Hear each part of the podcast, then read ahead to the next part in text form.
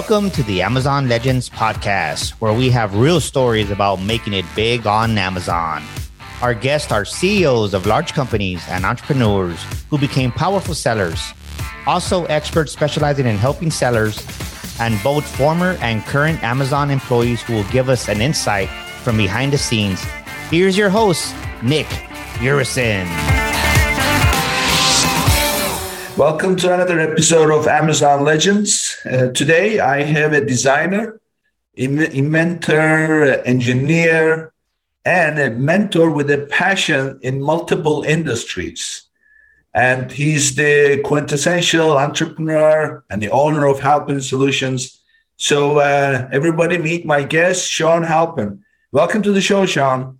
Hey, thanks for having me, man. Uh, thank you. It's a total honor. You know, you, you you keep inventing all this stuff. You, you bury yourself in these inventions, and I don't know how you find time to come here, but I'm glad to have you. Oh, believe me, my my my list of things to do is this long, and uh, and they're all over here right now. Yeah, and it always gets longer, right? oh, it's never ending. What well, if uh, I always joke around? It's like there's never nothing to do. Yeah, exactly. So, uh, so we, I have an interesting uh, showing, so to speak, to your story. So, you created something about 10 years ago and forgot all about it. And recently, and thanks to your daughter, it's not like you're doing this. This is your daughter. She said, Oh, I think I'm going to do something with this. And now it's a hot product. So tell us, Sean, what is that? Yeah. So, so years and years ago, I was uh, yeah, training for a marathon, right? And uh, I was running around the uh, upper deck of the Superior Rink in Michigan at Fraser, and I I noticed on the banners as I was running there was one name up there, and his name was Tim Zimmerman. And I noticed that there was like state champion after state champion after state champion after state champion after because I'm running for hours, right, while my kids are training. And I noticed there's one guy's name. And I thought, gosh, this guy is such a good coach. You know, what does he do that's so different?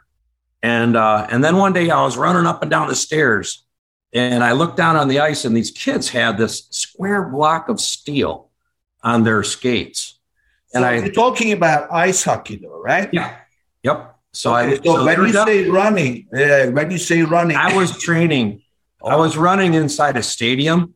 Oh, okay. And they were playing. They were playing hockey down on the ice. I see. So you you're doing laps Yep. And and they are training on the yep. on the rink and yeah. and you're seeing the the game. Okay, I see. Okay, go ahead. So, yeah. So I'm I'm training for my first marathon. I think I did that when I was 40, and uh, that was like my 40 thing, right? That's like last year, right? a couple years ago. okay. And and uh, and so I, I saw down on the ice these kids had this square block and it was velcroed around on their skates. And I said, "Hey, who's your coach?" And they said, ah, Tim Zimmerman. And I was like, what? Tim Zimmerman? He's got the secret sauce. I was like, he's got 13 state championships. And this was years and years ago. And, and so I reached out to Tim. I said, hey, Tim, I said, you're an amazing coach. You've got the secret sauce. What is it that makes your team win every single year? And he said, my teams work harder. They use these these steel blocks that I make in my garage, and we put them on their skates. And every practice, they skate harder than every other team, and that's why we're winning. And I was like, oh, geez, Tim, like I'm a designer. I, I'm working on the Ford Mustang right now. I've got, you know, I'm working on the body. We're in the studio. I said, I want to take your steel block and I want to turn it into something that's really super appealing, aerodynamic, cool, something the kids want on their skates, right?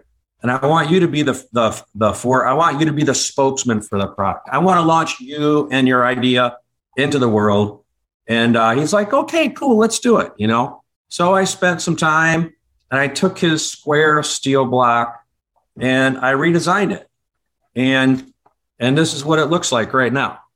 So this right here, at one time, was a steel block. And so I took eh, something similar to the Ford Mustang hood scoop right here, and I put that on there. And then I took something similar to the uh, Polaris Razor uh, features that are on the quad because we do design those also. So I, I combined a couple design features on this product, and we created a half pound weight for the younger kids, and this is for the pros, right? College and high school. And um, so we launched it. And so I created them, I designed them, I engineered them, I pulled them in, and we gave them to teams to test. And I put them on on on a website, and then I put them on Amazon. So when you say, oh, hold on, back up. So yeah. when you say you, we launched it, what does that launch look like? Where did you launch? Just on your website, or how did that play out? We first created the website to give it some brand identity, and then I created an Amazon store, um, which for another product earlier.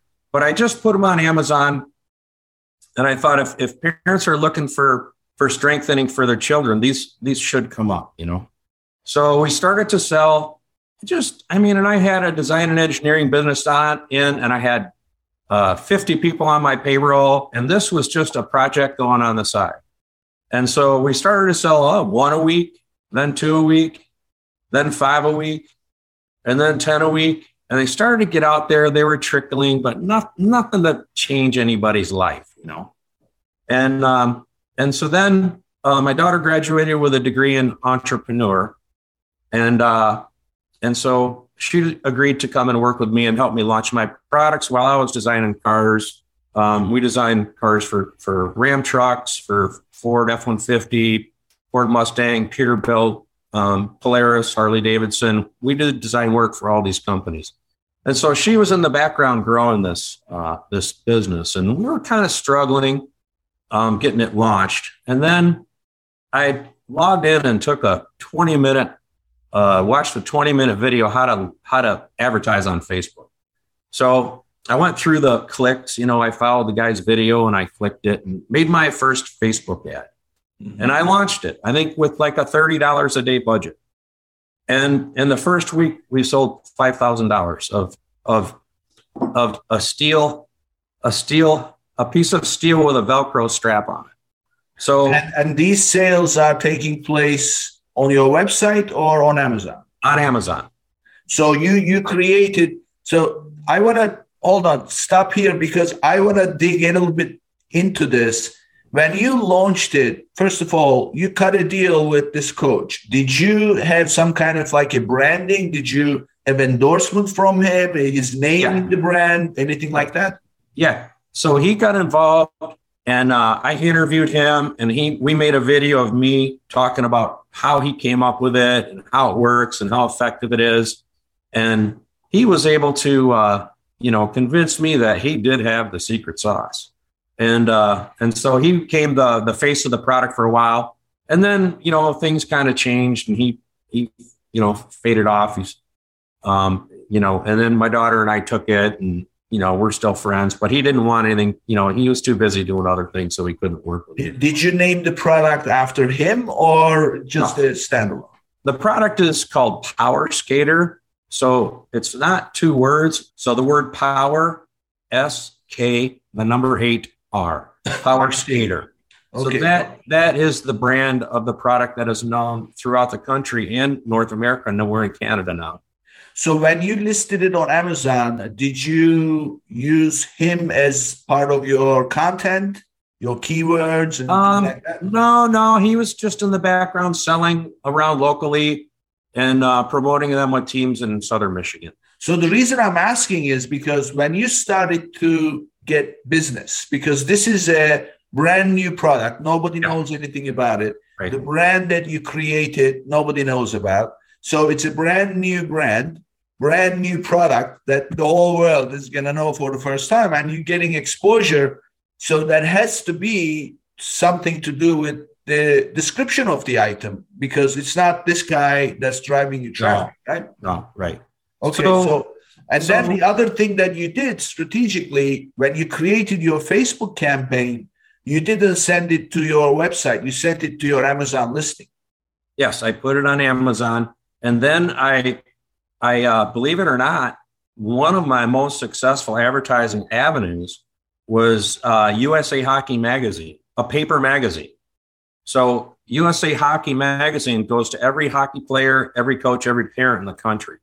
So I found a very specific audience for a product, which every kid in the country gets.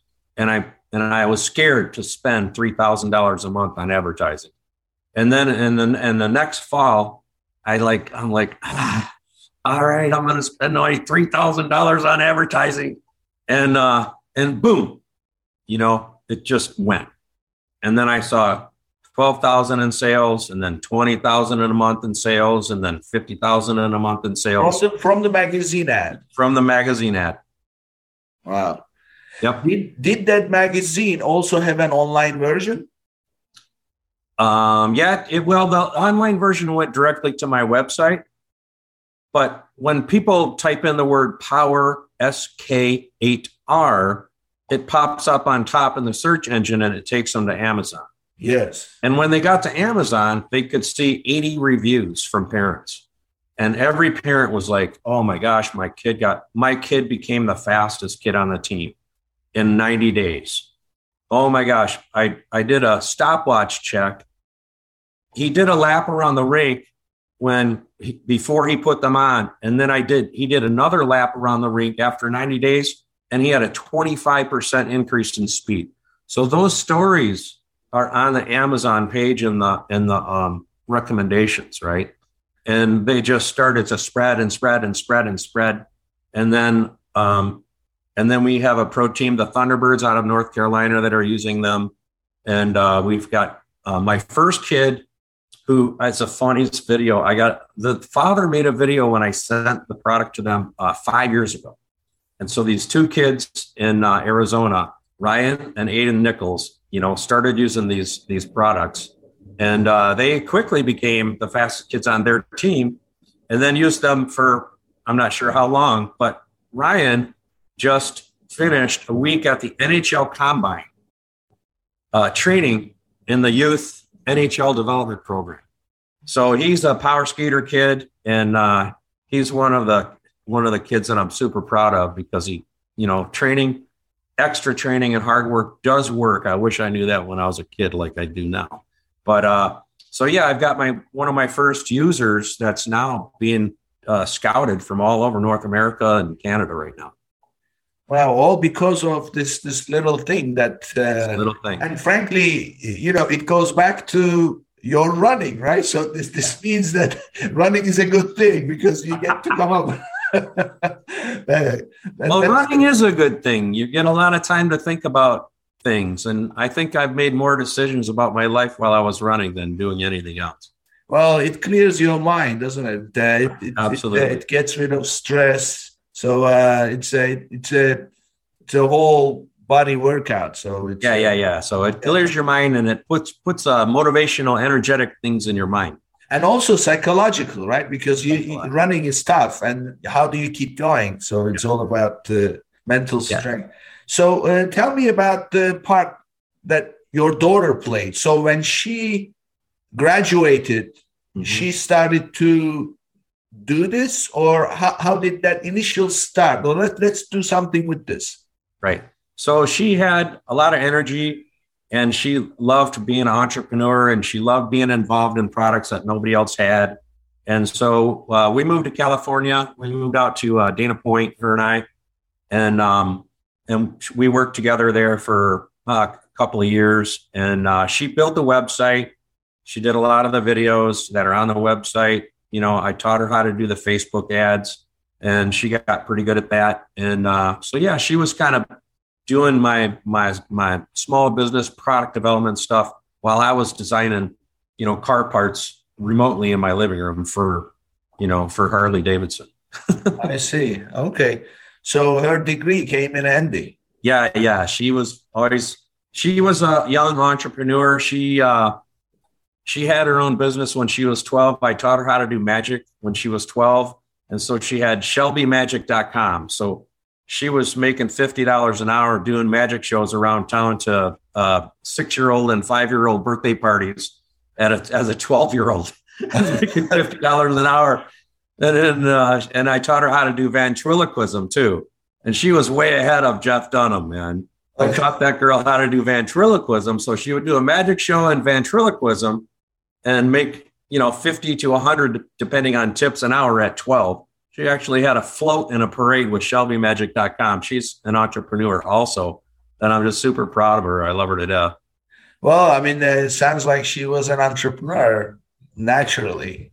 Yeah, yeah. She she always had that. I remember when she got a job as a lifeguard and she came to me and said, Dad, I have to work eight hours to make as much money as I did when I was doing magic. And I was like, hmm. ah, so what would you rather do? Sit in a lifeguard stand watching kids pretend they're drowning in a pool? Or would you rather do magic and make fifty to hundred dollars an hour? you know, it's like you're you're old enough now, you can decide what you want to do.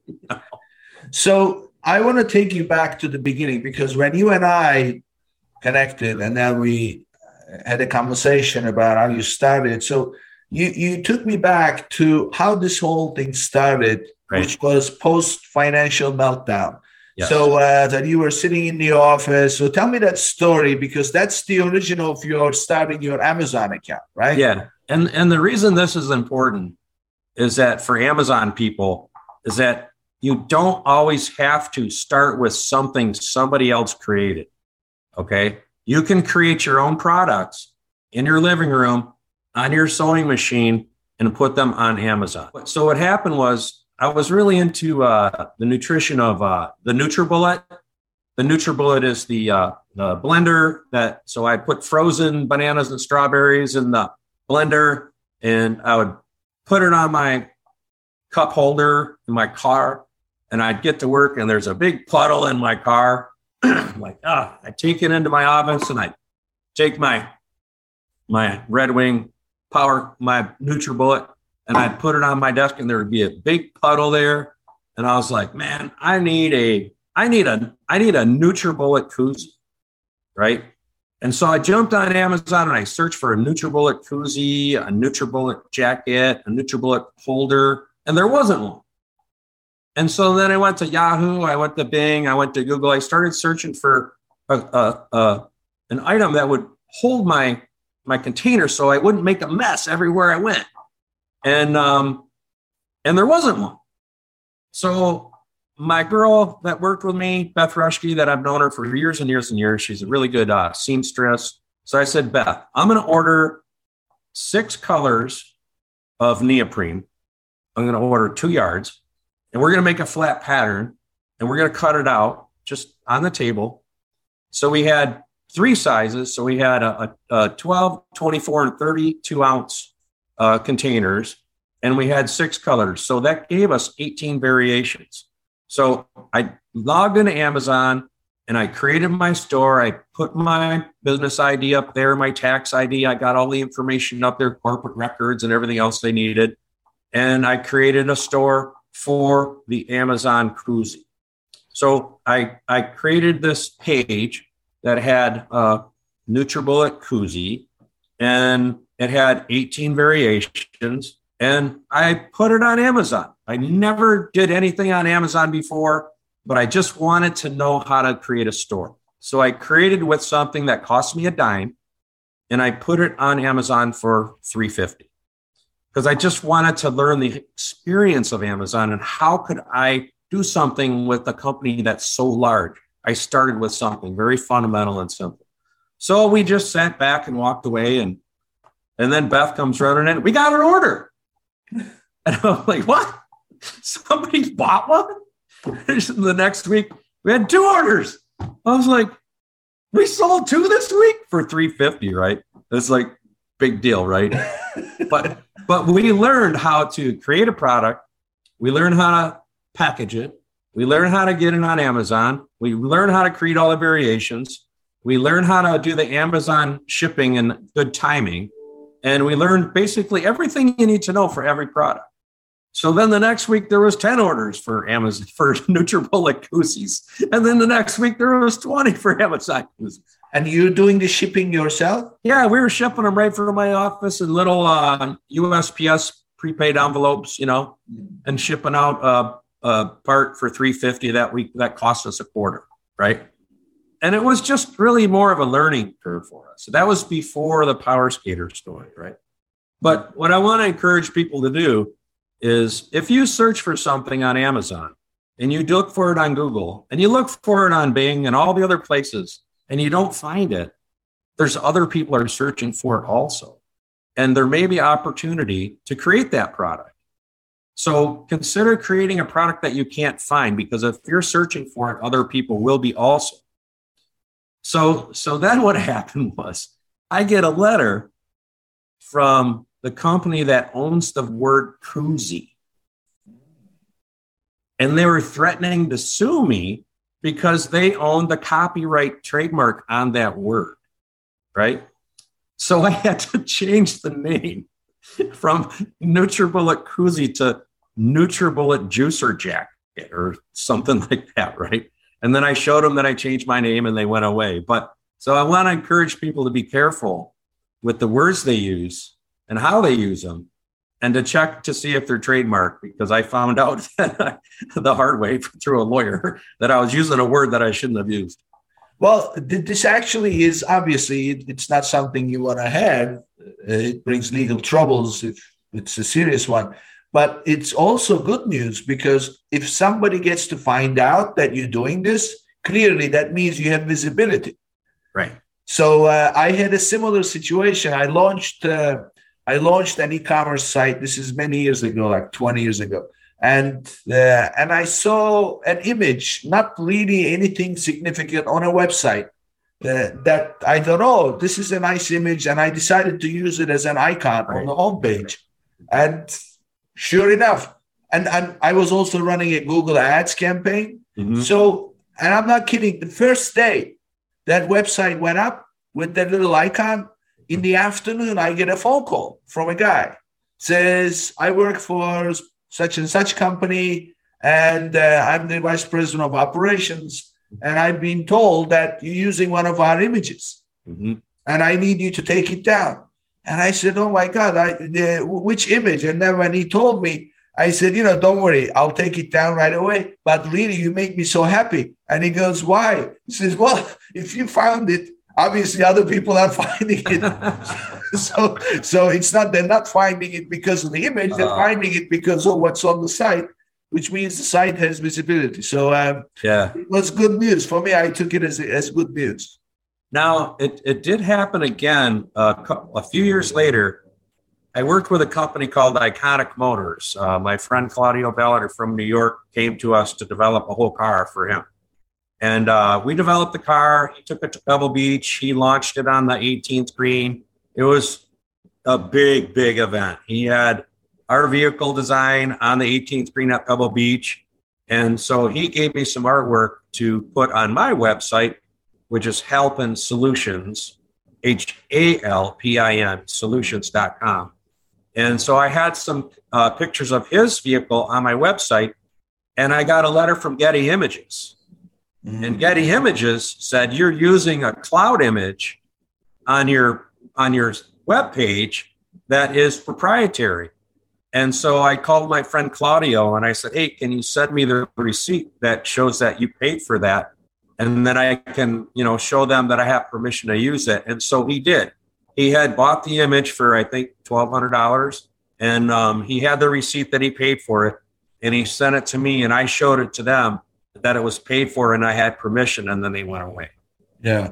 So uh, I mean, these days these things became so advanced because they can search just like we search keywords. You can search images and and there are law firms. I actually went, met uh, an attorney who works for a law firm that specializes in going after people who use images. Yeah, unauthorized. So it's a big deal. So, so if, so if real quick, if you have an image that is very special to you and you're worried about it being copied or used, you can go to Google image search and you can put that image on Google and hit search. And it'll show you everywhere in the world on every website and everywhere it's being used. So you can find your own images if they're being copied or stolen. And tell people how you put the image in search. You copy paste into the search bar. Yeah, you just you go to the uh, go to Google and type in Google image search, and then it says upload photo, mm-hmm. and then you load your very special photo or logo or whatever it is, trademark, and then it'll run a search on the whole entire internet, and it'll find anybody that's using it on any Facebook page or any advertising or anything, and uh, you'll see if it's been violated. Great. Okay, so let's now dig into the Amazon aspect of it. So now you've got the. Uh, let's talk about uh, the Power Skater because that yeah. that became a big success. So when you put the listing up, how did you start driving traffic to it? What are the things that you did? Walk us through a little bit. Okay, so I had had three uh, three avenues, and this was before Instagram was was getting bigger. Now I've got an Instagram account for Power Skater, but so I I used uh, Amazon advertising. I used the coupons, which are very very effective, and I used the USA Hockey Magazine. So I had three channels of advertising, and all three of them kind of pointed itself back to uh, to Amazon, and they would. Some people would buy from my website, but most people would buy from Amazon. You know, because of the the reputation and and return, uh, you know, policies and things. And so, how how did you assemble the content? Because you know that that plays a big role. Pictures, videos, and things like that. How did you go about doing that? Well, I mean, the probably the the most effective picture is one day in uh, probably 2017. I just logged into Amazon to look at my product for some reason to read the content, and I noticed that we had a banner. We had a banner on my product, number one on Amazon. Amazon choice in hockey. So I looked at it, and it said number one product in hockey, and I was like, "Oh my god! Quick, get a JPEG of that. You'll pull that because I didn't know how long it was going to be up there. Sure. So I got the banner on my product of the number one selling product on Amazon in hockey. And I grabbed that image and it was up there for the 2019 uh, 19 and 20 season. And so when I started sharing that that banner with the number one selling product in hockey, boom, boom, it was it was gone. So it puts confidence in people, of course. Yeah, yeah. When they see that banner on there, they're like, "Wow, this is must be amazing." That's great. So you use three sources of advertising to drive traffic, yep. and and you leveraged Amazon's banner that shows as number one. And did you put that as part of your images? That's what was uh, one of the. It became one of the product images. Well, I put uh, I created an image with the the product on a hockey skate, and then I put the number one selling gold star uh, image banner on it, and I put that on as one of the image on my site. I see. Okay, and it was true, so they had to leave it. so, uh, so this is all this happened in 2017. Uh, 16, 17, 18, yeah. Okay, and it's still selling, of course. Yeah, yeah, it's seasonal. Um, the sales start picking up in July, and then it picks up through you know August, September, November, December, and then it starts scaling down January, February, March, and then it will slow down in the summer and pick up again. So it's a seasonal product. Okay, so this is actually a good segue to one of my questions. So, how do you prepare for the the demand that you get? So t- tell us about because you obviously you're producing this. Where do you produce this? Uh, I have a person that works for me in Shenzhen, and um, I've every time I run out of every time I run out of inventory, I am a full believer in the U.S. manufacturing and the U.S. process. I contact casting companies around the country and ask them for a quote on my product, and all the casting companies in the United States tell me the same thing they all say it's going to take eight weeks. And I'm like, well, I want them done in the United States. I can get them in eight weeks from China. So why does it take you eight weeks as a US manufacturing company creating a casting for my product? I want them in two. I want 6,000 parts in two weeks, three weeks. And they're like, well, that's our process. And we go to China. So all the US casting companies take products like mine and they go to China and get them. So they said, we can't do them here. And here's your price. So this is this is a tough one for people because we all want to support the United States. Unfortunately, a lot of guys like myself that are investing their own money cannot produce products in the United States and be competitive. So I got quotes from seven, eight companies. Every time I try and do a new order, I try and get a quote from US company, and their prices are five times more than I pay coming out of Shenzhen. It's a very, very simple product. It's a steel casting that's powder coated and it has a Velcro strap. And so, as bad as and hard as I want to be patriotic to US manufacturing, we can't.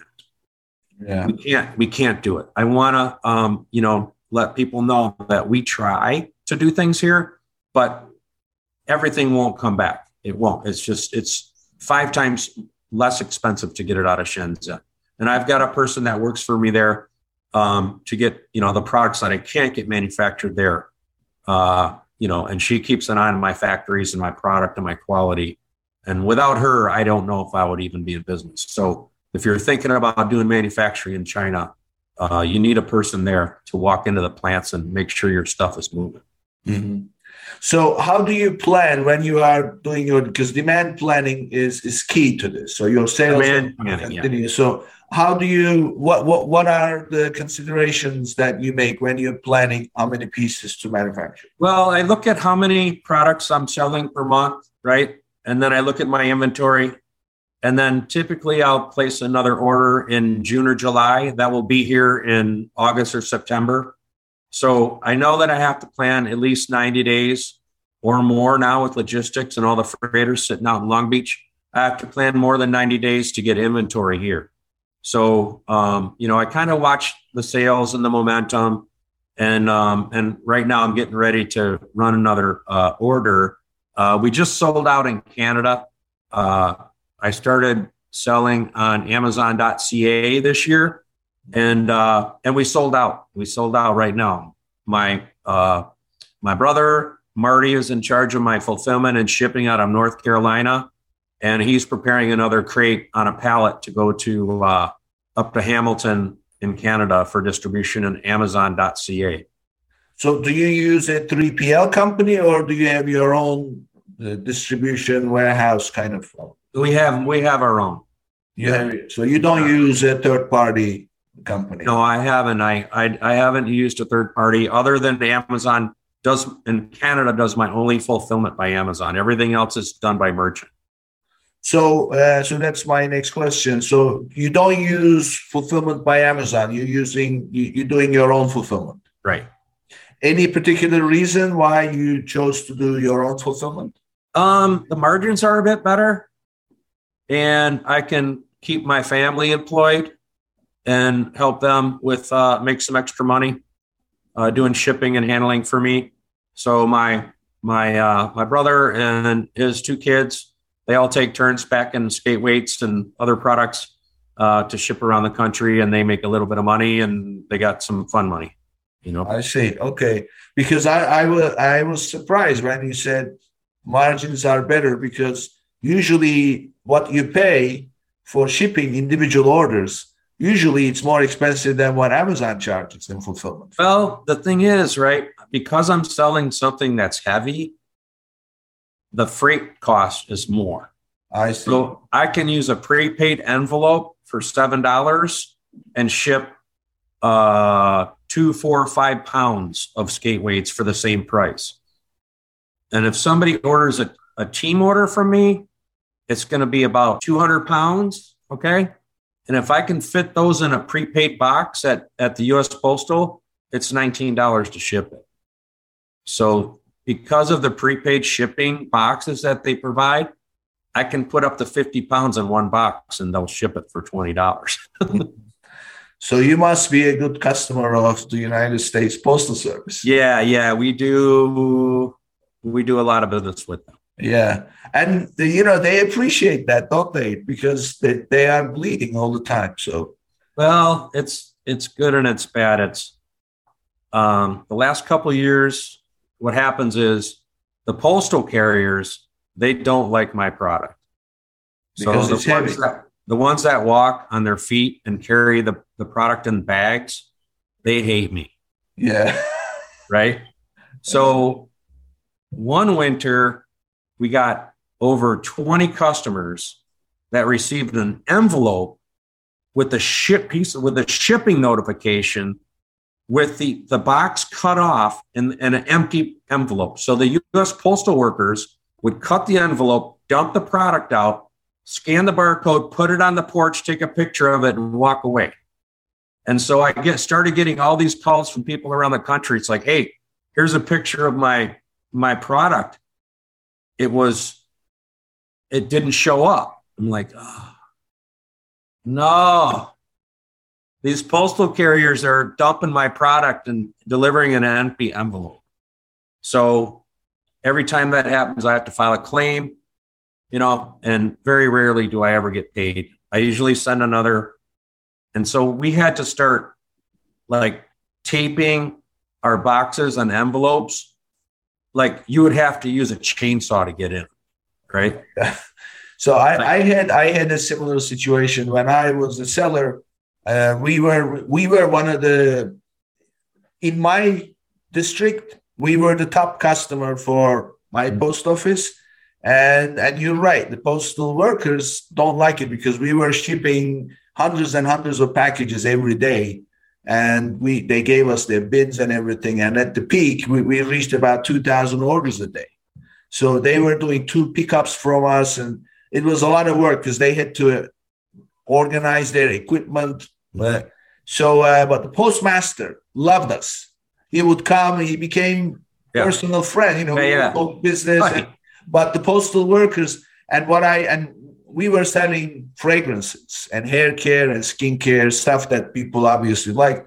And I actually uncovered something. What happened was they set up this this scheme where they had one postal worker where the the truck was being received with our stuff to be routed to wherever it was going to go and they were actually taking stuff out of the boxes and then putting something else inside something else being like paper and things like that Yeah, yeah, yeah, yeah, yeah. looked Yep. like sealed. And uh, and I had to complain, and they actually sent uh, an, an an inspector from Washington D.C. And but this is like after several complaints because first Right. it gets ignored, and in the end they uncovered this whole thing. It was a whole gang. Uh, it had nothing to do with my uh, local post office, but wherever it was being routed to as the receiving depot to distribute wherever the merchandise was going to go. And that's where the whole thing was taking place. So this does happen. So you have to stay on top of it. So so let's I did something about this, okay? So there's a company called Route. It's R O U T E. Let me just type in real quick and get the name of it. Um it's Route R O R O U T E dot com. And so I I partnered up with Route. And and when somebody checks out not from Amazon but from my website, they have an option to choose uh, mail protection for 95 cents, right? Hmm. So they they pick the route and they add another 95 cents into the bill. And if that product doesn't get there for any reason, then route insures it.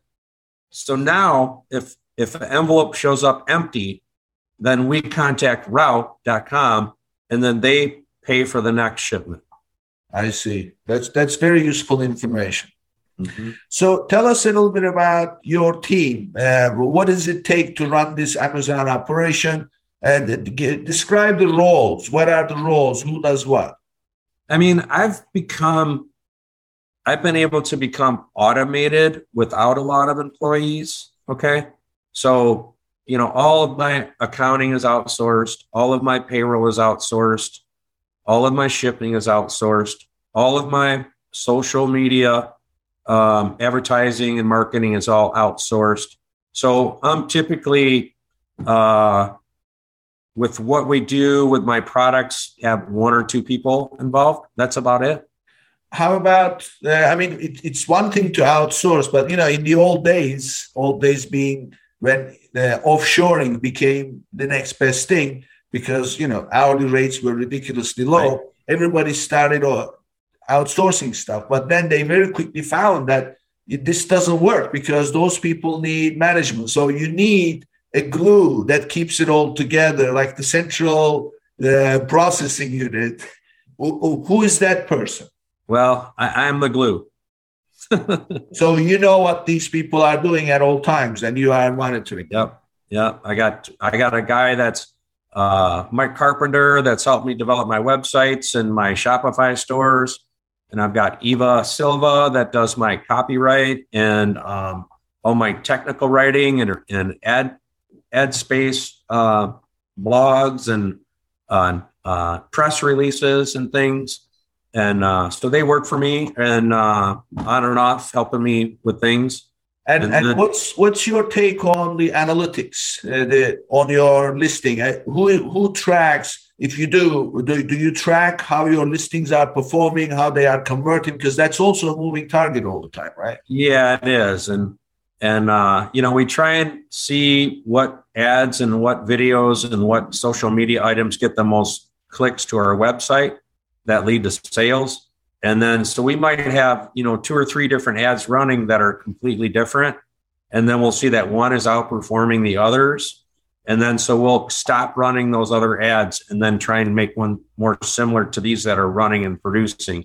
So you kind of got to watch you know what's being successful and don't put your money into um, you know the the products that are being searched for. Uh, they're use a, a, a random or odd search phrase is going to your product.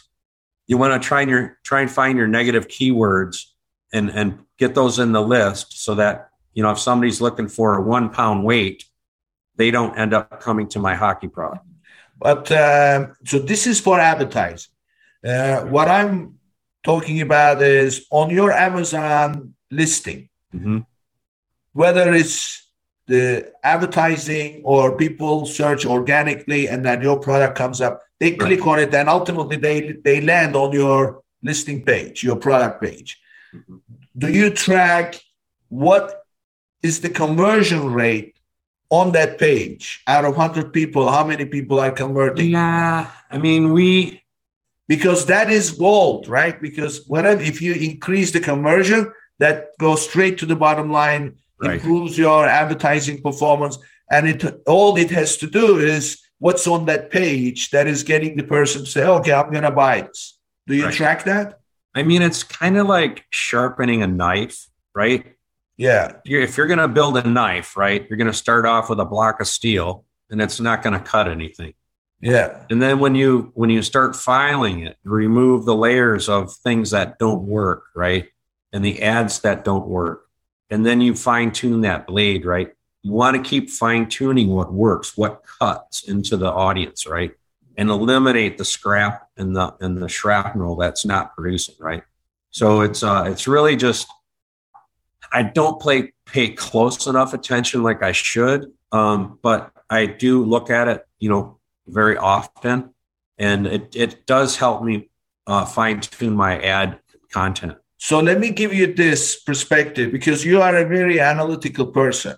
So um, when you when I work with clients and then we are launching a listing, the ad campaign is something that I say, let's wait before we start spending money to see how your listing is converting because you may put ads medium that will do really well. It's direct audience people like it and your ad copy is great your you know everything that your creative works. And ultimately they'll land on the listing page. And if the listing is not converting then you want to fix that first before you start pumping money in uh, or increasing your budget. So as soon as you have a, a, stabilized rate of conversion on the product page, then that is ready to start spending ad money and, and, and even scale. And of course, this is a moving target. You know, so you have to keep tracking how my listings are converting. That's usually the recommendation I make because if your conversion rate is, let's say, 25%, and then you increase that to 35%, that's a huge impact yeah. on your ROI for the whole, whole ad campaign, yep. on cash, because it goes straight to the bottom line. So that's usually my take. But you're right. It's very hard to track that because Amazon does not make that data available. You have to download reports every day and look at it and put it in perspective and and also tie it back to the events because if you change the picture you want to know okay when i change the picture my conversion went up 5% 10% so those are the kinds of things that i always say but it's uh, it's tedious work yeah so i had a i mean i had to learn this the hard way but i had a crazy experience with a golf product that i had I'm, a, I'm a, I love golf and I love hockey. I'm a skier, snowboarder. I love to surf, mountain bike. So I launched this golf product called Putt Anywhere, and um, and I put it on Amazon. I got it all up there. It looked beautiful, and then when I went to search for it, it didn't show up. Like it was like on the 30th page. Like I typed in Putt Anywhere, that phrase P U T T Anywhere, mm-hmm. and and it wouldn't show up. I'm like, I got a hold of Amazon. It's like I just spent, you know, sixty thousand dollars in tooling and parts and shipping, logistics and packaging, and it's on Amazon, and nobody can even see it. Right? How do I get it to show up? There's not another product with my name, like the Putt Anywhere phrase. There's not another product with that phrase in it, and mine is not showing up. So, so basically, what I had to do was um, I had to create a a, a, a network of people, um, basically that would buy that product and leave a review. So until you have 15 to 20 reviews on your product, even if it's the only name on Amazon, it will not come to the front. Mm-hmm. So you if you're going to launch a new product with a unique name, you got to figure out how to get reviews for that to show up on the first page. Now, Which, by the way, uh, these days Amazon is very strict about it. You can't do what you've done anymore. I, I know, I know that there's rules on how to do it. Yeah, and I did follow the rules, so I I understand how that works. Yeah, yeah. So um, this is great. So let's talk a little bit about you. So, uh, first of all, tell us about Sean Halpin. Uh, you said you live in California. I do now. I'm San Diego. Yeah, I keep okay. I keep coming back here. It's- so, where, where where did you grow up, and where did this invention idea uh, come from? And uh, t- tell us about the, the origin of your creativity. I mean, my dad was a small business owner, and and a lot of my friends' dads worked at big companies and so I came home and saw and heard the stories and saw the value and benefits to my family from being a small business owner. So that's all I really knew. And so a lot of my friends that had their parents worked at big companies, you know, they all went off and went to college and then they got into big companies. And I always was an entrepreneur and wanted to do what my dad did, which was own his own company. Right. So did you uh, did you what kind of entrepreneurial stuff did you do in school when you were a little kid? So, my very first project was I worked at a gym called Vic Tanny's, and uh, that was one of the large gyms when I was in high school. And and the guys that were coming in were big bodybuilders, and you know they were really into you know lifting properly, and they were paying a lot of money for these leather belts, these big leather belts that held their back so they could bench and you know, not lose their back. And so I saw what they were paying for these leather belts. And, uh, and so I ordered a uh, side of a whole entire side of a cow leather.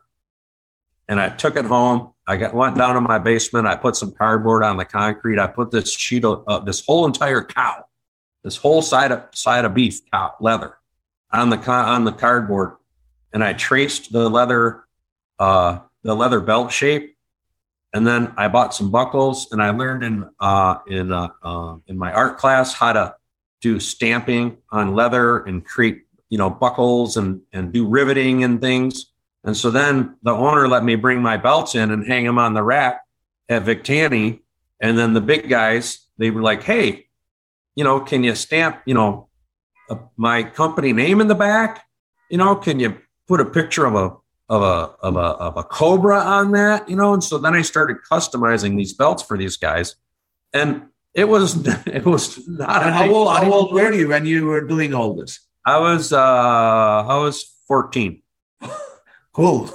Yeah. So you are already an entrepreneur. Yeah. Oh yeah. Yeah. Yeah. All, all, and you were doing production, right? You were doing production. Yeah. I, I had a little mini mini assembly line. I had my little factory. I bought raw materials. I learned how to dye and color these leather belts. I learned how to get the buckles on, and I learned how to make them look as good or better than the ones they were buying from the stores for like I don't know forty dollars or something, you know. And uh, so that was uh, you know that was one of the first things I did, and then um, and then in between college, between high school and college, the summer in between, I, I, I needed to make money to pay for my college. Um, I, I was I, I got a loan. I needed to pay the difference between the loan, so I bought a, a I bought uh, some stencils of the numbers one, two, three, four, five, all through zero, and then I I created a little banner that said, you know, your home could be more safe if the police and fire department could see your address down on the curb at the end of your driveway.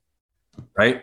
So I created this little banner. I drew it up in pencil and I was trying to pay for my college. And I, I showed, you know, a little picture of a fire truck out in front of a house. And, and, uh, and so then I, I started selling, I started painting numbers on the end of the driveway on the curb so people would pay me five dollars to to uh, uh, to paint the four numbers on the end of the curb with white paint, right?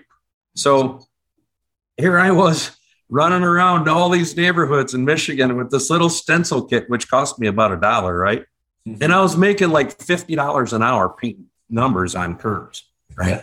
Sounds like I don't know if I'm even going to make this when I get out of college, you know. So, so if I needed money, my mom would say, go paint curbs. and off I'd go through my little neighborhood around in Troy, Michigan. And I and I'd go paint these these four little numbers on the curbs at the end of the driveways. And I was making between 30 and $50 an hour every time I went out. So then I did that, you know, along with a bunch of other jobs. Uh, and I also worked at my dad's printing shop. But uh, so then I went to, you know, got college and got my degree in uh, automotive design and technical illustration. And I went and got a job, and I think I was making like $16 an hour right, after my degree. That's like at the time, like 32,000 a year, which was pretty good for a college grad.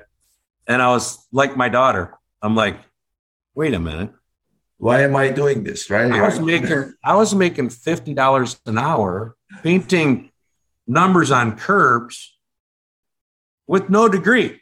and now I have a degree and I'm making $16 an hour. You know, 32,000 a year with overtime, maybe 40, you know, I don't know.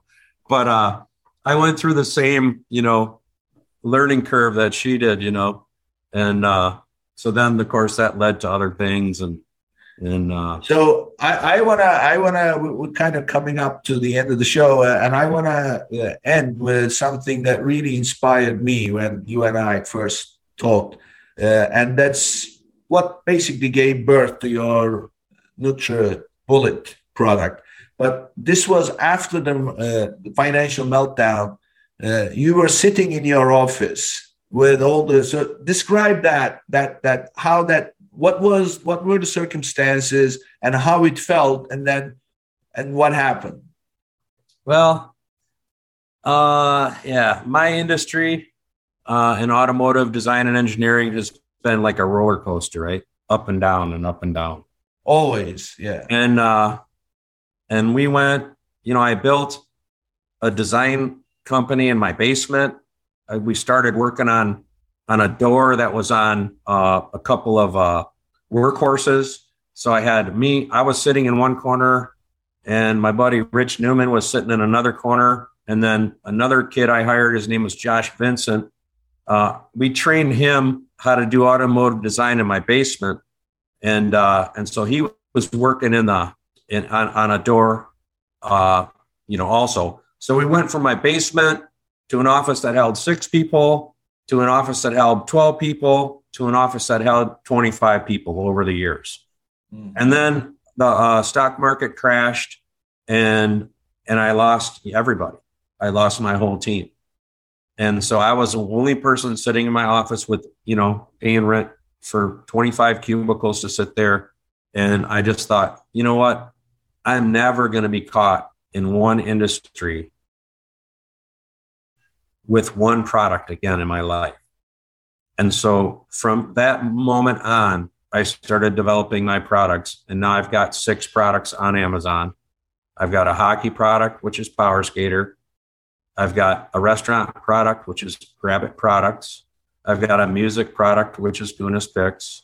We've got a uh, we've got a, a disc a disc golf product, which is uh, Disc Triever, and now we've got the StringlightCovers.com product, which is an overhead lighting uh, an overhead lighting product um, that I've got. So you've got the string lights, the string lights that hang. Let's see, is that going to come into focus? Oh, yeah, yeah. So you got your patio lights out back, right? And this is actually a sample that I'm sending to USC to get licensing approval. So this this logo will illuminate on your patio in your backyard where you're sitting. So this is a product that I can I can promote to uh, alumni, college alumni, and um, and around the country. So notice it says SUC. Yeah, yeah. You cannot send a, a product with USC on it to get approval for licensing. Mm-hmm. If you send a product in with USC on it, you're in violation of licensing. Wow. so I had to move the letters around and I'm going to ship this over there in like next week. And mm-hmm. this is my latest project, which is string light covers. Um, and I'm going to be starting in Southern California, getting licensing from USC, UCSD, UCLA, and some of the local colleges in this area. And then I'm going to promote to the college alumni from those colleges to promote that product. Uh, this is another one right here. This is a uh, an event company called Flagship, and uh, and so they can they can hang these over events, uh, whether they be weddings or uh, promotional products or auto shows, or or you can put your branding on these now. Uh, you they're really intended for backyards for putting yeah for parties and things like that. Graduation parties, Mother's Day is coming up. Yeah. String, string light covers. So, Sean, you, you know, you are so passionate about products. You very uh, very easily shifted from your story to uh, the products. But for me, really, this is very inspiring because this is for also everybody to really see that, you know, one of the biggest crises, you know, financial meltdown, the whole monetary system was in crisis. They, they, did everything. It was so close to Armageddon, if you listen to the financial people. And that's where you were having laid off all 50 people you're sitting in an empty office and and what you're thinking about is not oh you know how am i going to do this? Instead you're working on a product idea and this is where you are today. To, to me this is the biggest story really. Your products are of course they are nice but well back to the strength. You know, back, back to the original question was is what do you do when the rug is pulled out from under you? Yeah. Right how many times will a dog run into a swinging foot, right? Yeah. You know, the first time he didn't know any better. The second time he forgot. The third time he deserved it. So through the years, what I've done is develop very simple products. All of my products are very, very simple over the years for when possibly everything took another dive, right? Yeah. March of 2020, what happened? COVID. Yeah. I was designing the F 150 front quarter panel for Ford on the 20 in 2020. I was working on the 2024 F 150 front, front fender, designing it. here remotely and COVID hit and I lost it. And I lost again my whole team. But in 2020, when everything crashed, I had been chipping away at my products. And when 2020 took a crash, I had at the time four, five products that I could instantly move my energy to and then promote, keep promoting them and working on them. Yeah. So, so you diversified very well. And that's what I want to encourage people to do is if you're relying on one thing for everything forever and it gets taken out from under you, what are you going to do? How are you going to put food on the table? Exactly. So this is great, Sean. So tell people how they can reach you. Uh, we'll obviously put the information on our website and also on, on YouTube uh, when the episode goes live. Uh, tell us about your contact information, how people can reach you. Yeah, you can get a hold of me at Halpin Solutions. That's Halpin with an A. A. Yeah. H H A. Halpin, Halpin yeah. with an A. H A L P I N solutions.com. Mm-hmm. And you can read about me and my story. And you can go to Halpin Art and see my gallery of artwork that I've been working on through the years. I'm also an artist. And you can see Halpin products are the six very, very simple products that have inspired by something in my life to develop. And all of them are, are I've been able to pay for all of them to be developed out of my own pocket without any investors. And you'll see they're very simple. Great. Thank you, Sean. This has been uh, inspiring for me, and uh, it's making uh, lemonade out of lemons. You are the uh, ultimate example. So, thank, thank you for coming to the show. Somehow, I've been on my own payroll since 1995, and I'm motivated by fear of having to work for somebody else. That's a great fear to have. Thank you again, and uh, and that brings us to the end of another episode. And uh, see you on the next one. Bye. Thank you for tuning in to today's episode. Be sure and subscribe, rate, and review our show. And be sure and share an episode with a friend. And thank you so much for being with us today. We'll see you next week here on Amazon Legends.